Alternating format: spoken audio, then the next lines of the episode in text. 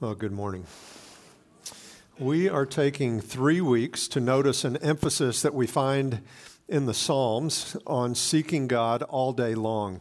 Last week we looked at Psalm 1, and we saw how the psalmist said that the person who delights in the law of the Lord and meditates day and night, that's the person who is so formed by the Word that he or she has the type of life that all of us want. That's the person who has a life that's stable, a life that's fruitful, and a life that's satisfying. And so the emphasis there is meditating day and night, not just once in an isolated time, but really spending the whole of your day meditating on Scripture. And that's a theme that you can track throughout the Psalms. Psalm 55, for example, talks about crying out to the Lord evening, morning, and noon. And the Jews started their day at sundown, right? And so there was evening and morning, day one, evening and morning, a second day, when you read the creation account. And so the psalmist would seek God throughout the day. God is so satisfying that he can and should be experienced all day long. So next week we're going to look at an evening psalm. We'll look at Psalm 63. Today we're going to look at a morning psalm, which is Psalm 5. And so if you're able, I'd like for you to stand while I read from Psalm 5. This is God's word for us today. David is anticipating seeking God in the morning. He says, "Give ear to my words, O Lord. Consider my groaning. Heed the sound of my cry for help, my King and my God. For to you I pray. In the morning, O Lord, you will hear my voice. In the morning I will order my prayer to you and eagerly watch. For you are not a God who takes pleasure in wickedness. No evil dwells with you. The boastful shall not stand before your eyes. You hate all who do iniquity. You destroy those who speak falsehood. The Lord abhors the man of bloodshed and deceit. But as for me, by your abundant loving kindness, I will enter your house. At your holy temple, I will bow in reverence for you. O Lord, lead me in your righteousness because of my foes. Make your way straight before me. There is nothing reliable in what they say. Their inward part is destruction itself. Their throat is an open grave. They flatter with their tongue. Hold them guilty, O God. By their own devices let them fall. In the multitude of their transgressions thrust them out, for they are rebellious against you. But let all who take refuge in you be glad. Let them ever sing for joy, and may you shelter them, that those who love your name may exult in you. For it is you who blesses the righteous man, O Lord. You surround him with favor as with a shield." You can have a seat. And so today we're going to look at the first three verses of this psalm. The content of the psalm involves David asking for protection against his enemies. But these first three verses express a pattern about meeting with God in the morning. David anticipated this time with God, and he tells God ahead of time, in the morning, I'm going to show up. In the morning, you're going to hear my voice. And it's really obvious when you read this that David didn't pray because he thought he was supposed to, right? He prayed because he was desperate. David basically spent his 20s in the wilderness because King Saul was trying to kill him. And so he prayed because he wanted the God of heaven to intervene and act in power and rescue him. And that's the best reason for praying, so that we will receive what we need from God when it comes to petitions anyway. And so as we look at Psalm 5 today, I want us to capture the spirit of David anticipating this prayer time in the morning. And we'll see that this habit fits the overall pattern of experiencing God day and night. Before we look at this psalm, I just want to acknowledge that I understand that not everybody is a morning person, right? Some of you are saying, I don't care what you say today, I'm never going to awaken the dawn. Or my kids get up before I do, and I'm busy when my eyes get open. That's just not, so I understand that's the case. I talked to a guy who was in his 20s, freshly out of college one time. He said he had lived his life with guilt because somebody had told him that if you don't get up early and seek God in the morning, you can't walk with God that day. And so he tried. He honestly tried, but he just couldn't pull it off. And I think this is a college thing, but for him, nighttime, when everybody else was in bed, that was his peak time spiritually. That's when he sought after God, and he found joy in that. And so that may be you. I think the point, though, is you shouldn't ignore God all day long and then just check in with him before bedtime. However you do it, there needs to be a habit of seeking God all day long. And most of what David says in this psalm about morning prayer really applies during any time of day. And if it helps you, you can remember that it's always 5 o'clock somewhere, right? It's 5 a.m. somewhere. You may get up at noon, but yeah, it's morning in Alaska or whatever. So we do see this pattern in Scripture, seeking God in the morning. That's a case study in Psalm 5, 1 through 3. And so David begins with this appeal, God, hear my prayer. And it's not that God was, might not be paying attention or that God really wasn't interested in what David was going through. But it's more the case that this was his heartfelt expression of longing to be heard. So he says, give ear to my words, O Lord, consider my groaning. And so he says, give ear to my words. He wants God, the God of heaven, to kind of bend over, put his hand over his ear, and listen to what David was praying. And so he actually believed that the God of the universe, who had all power and all authority, would hear his voice, his prayer, and answer in power. That's why we pray, not just to say we have, but because we need God to act. And he says, consider my groaning. Some translations, such as the King James, translate it, consider my meditation. And the term means to mutter to yourself or to kind of talk to yourself under your voice. And when you do this, and if you ever done this, you're just talking to yourself and you're muttering. It's coming from a deep place. And that's kind of the point. David is praying this heartfelt prayer to God. And verse 2 makes clear that David was crying out for help. He actually wanted something. He says, heed the sound of my cry for help, my King and my God, for to you I pray. And so David called him my King and my God, and it's significant what we call God. These aren't just words. He actually believed God was his king, that God had all authority. He had say over everything in his world. But he also calls him my God. He believed that Yahweh was personally interested in him. And so David's understanding of God informed his praying. He knew that he could cry out to God for help.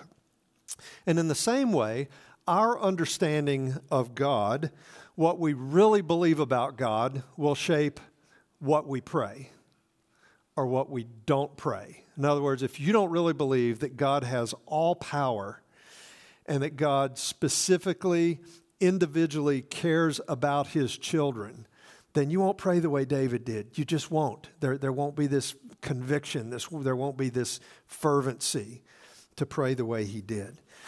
And remembering that in the new covenant, God promises, I will be their God and they will be my people. So if David prayed, my King and my God, how much more can we pray to our Heavenly Father? God, you're my King. You're my God. I need you to come through here.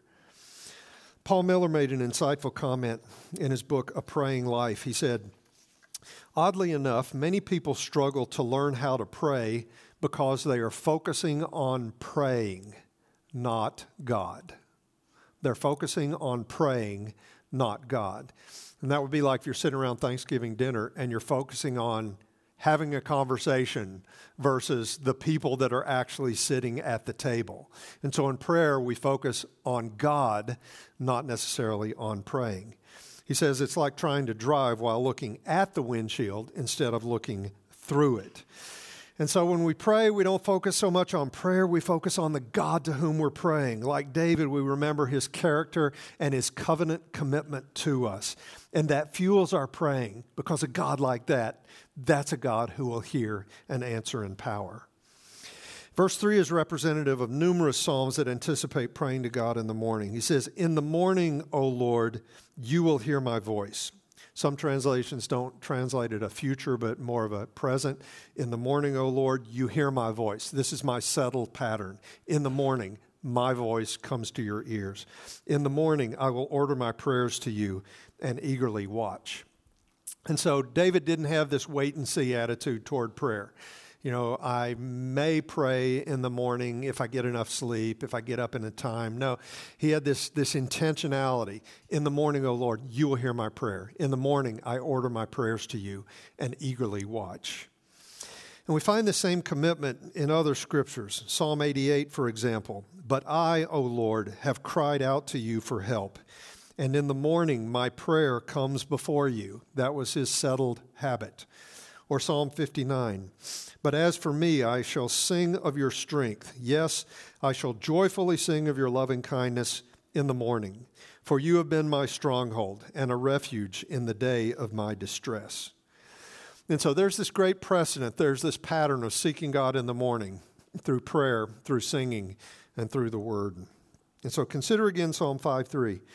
He says, in the morning, I will order my prayer to you. And that term to order means to arrange or to set something in order. It was used of an army. A commander wouldn't just go to battle with in any formation. No, he would order the troops, and then they would go to battle.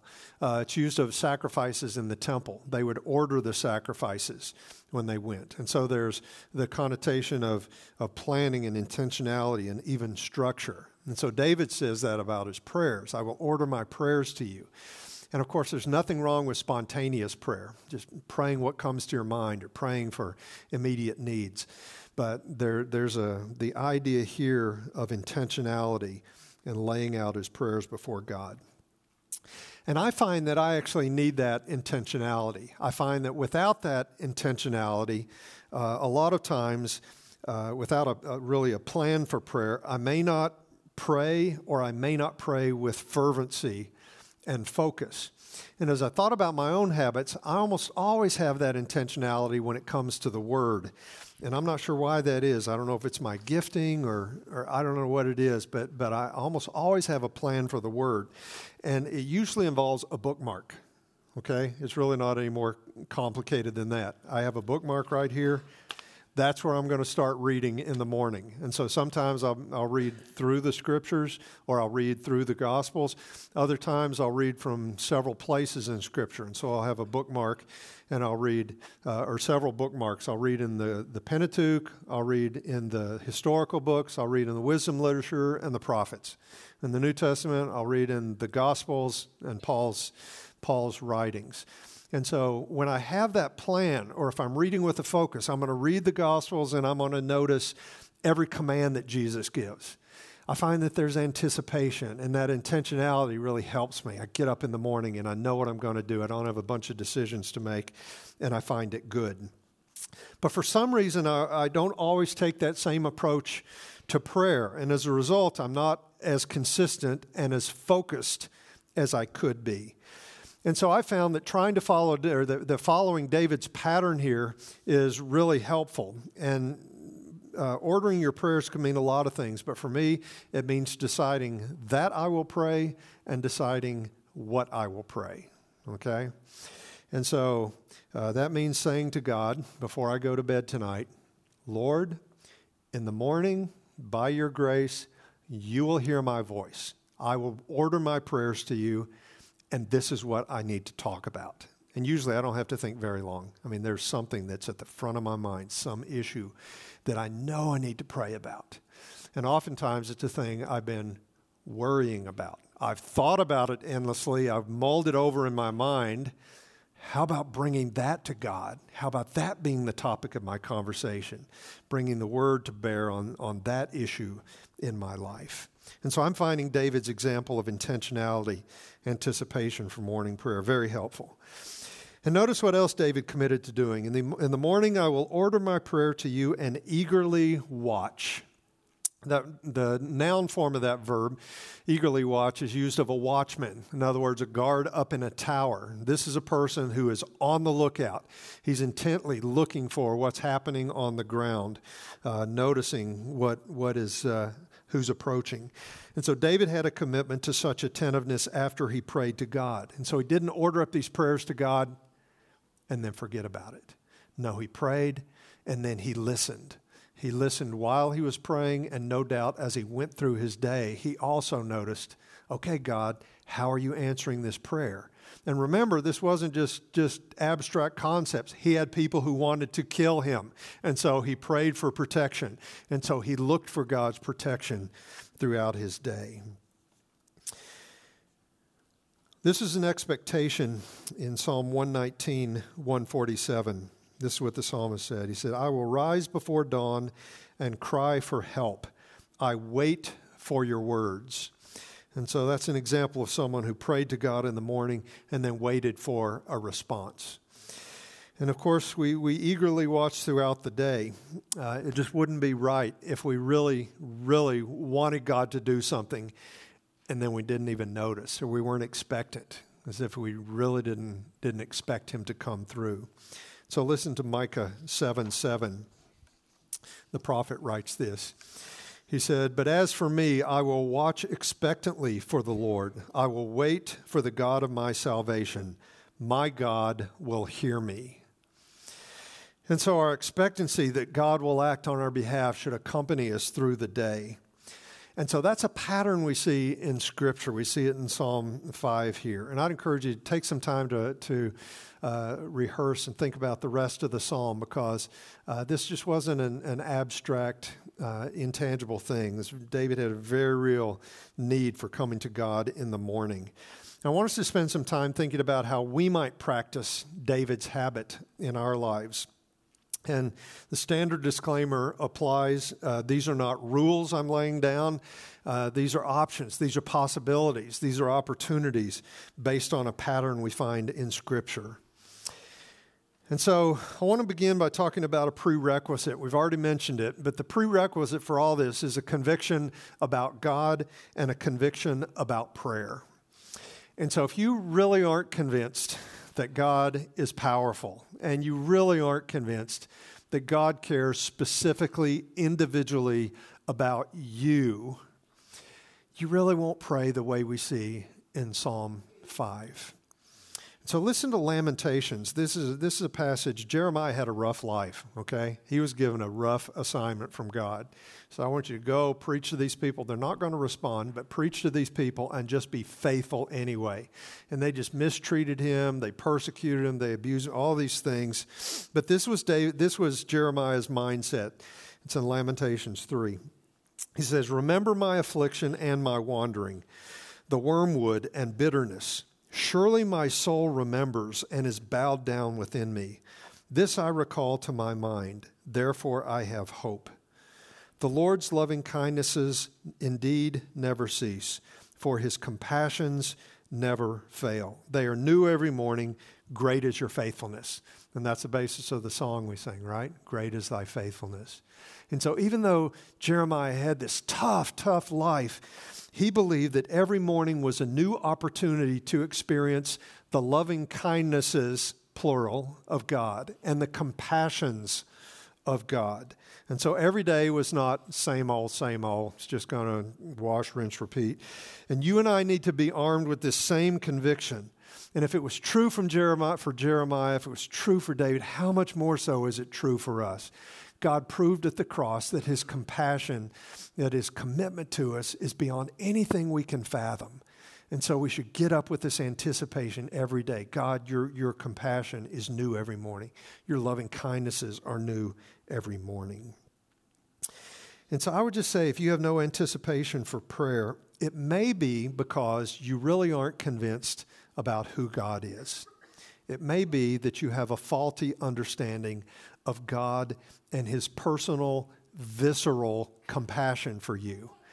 And so this is like reason number 147 why we should meditate day and night. We let God's word convince us and wash over us and make us absolutely convinced that God is compassionate. He's king. He's not only my king, he's my God. When you're convinced of his love for you, you will naturally want to pray. You will naturally want to love him back and love other people. We love because he first loved us. I think Richard Foster was right. He said that real prayer comes not from gritting our teeth, but from falling in love. And so real prayer isn't gritting our teeth and say, okay, I'm going to choke out some prayers because I'm supposed to pray.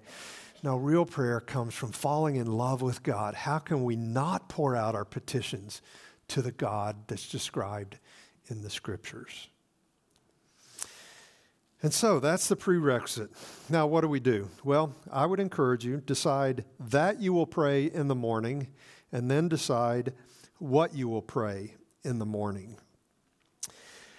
Honestly, I don't see any reason why we can't do this, okay?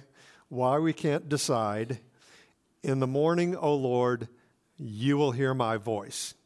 I look around here and I see very accomplished people, okay? I see people who can pursue and achieve things. I see people who can decide, I'm going to pursue this degree and earn it, and I'm going to go get a job. I see people who say, I'm going to serve here at Faith. I'm going to serve in the community.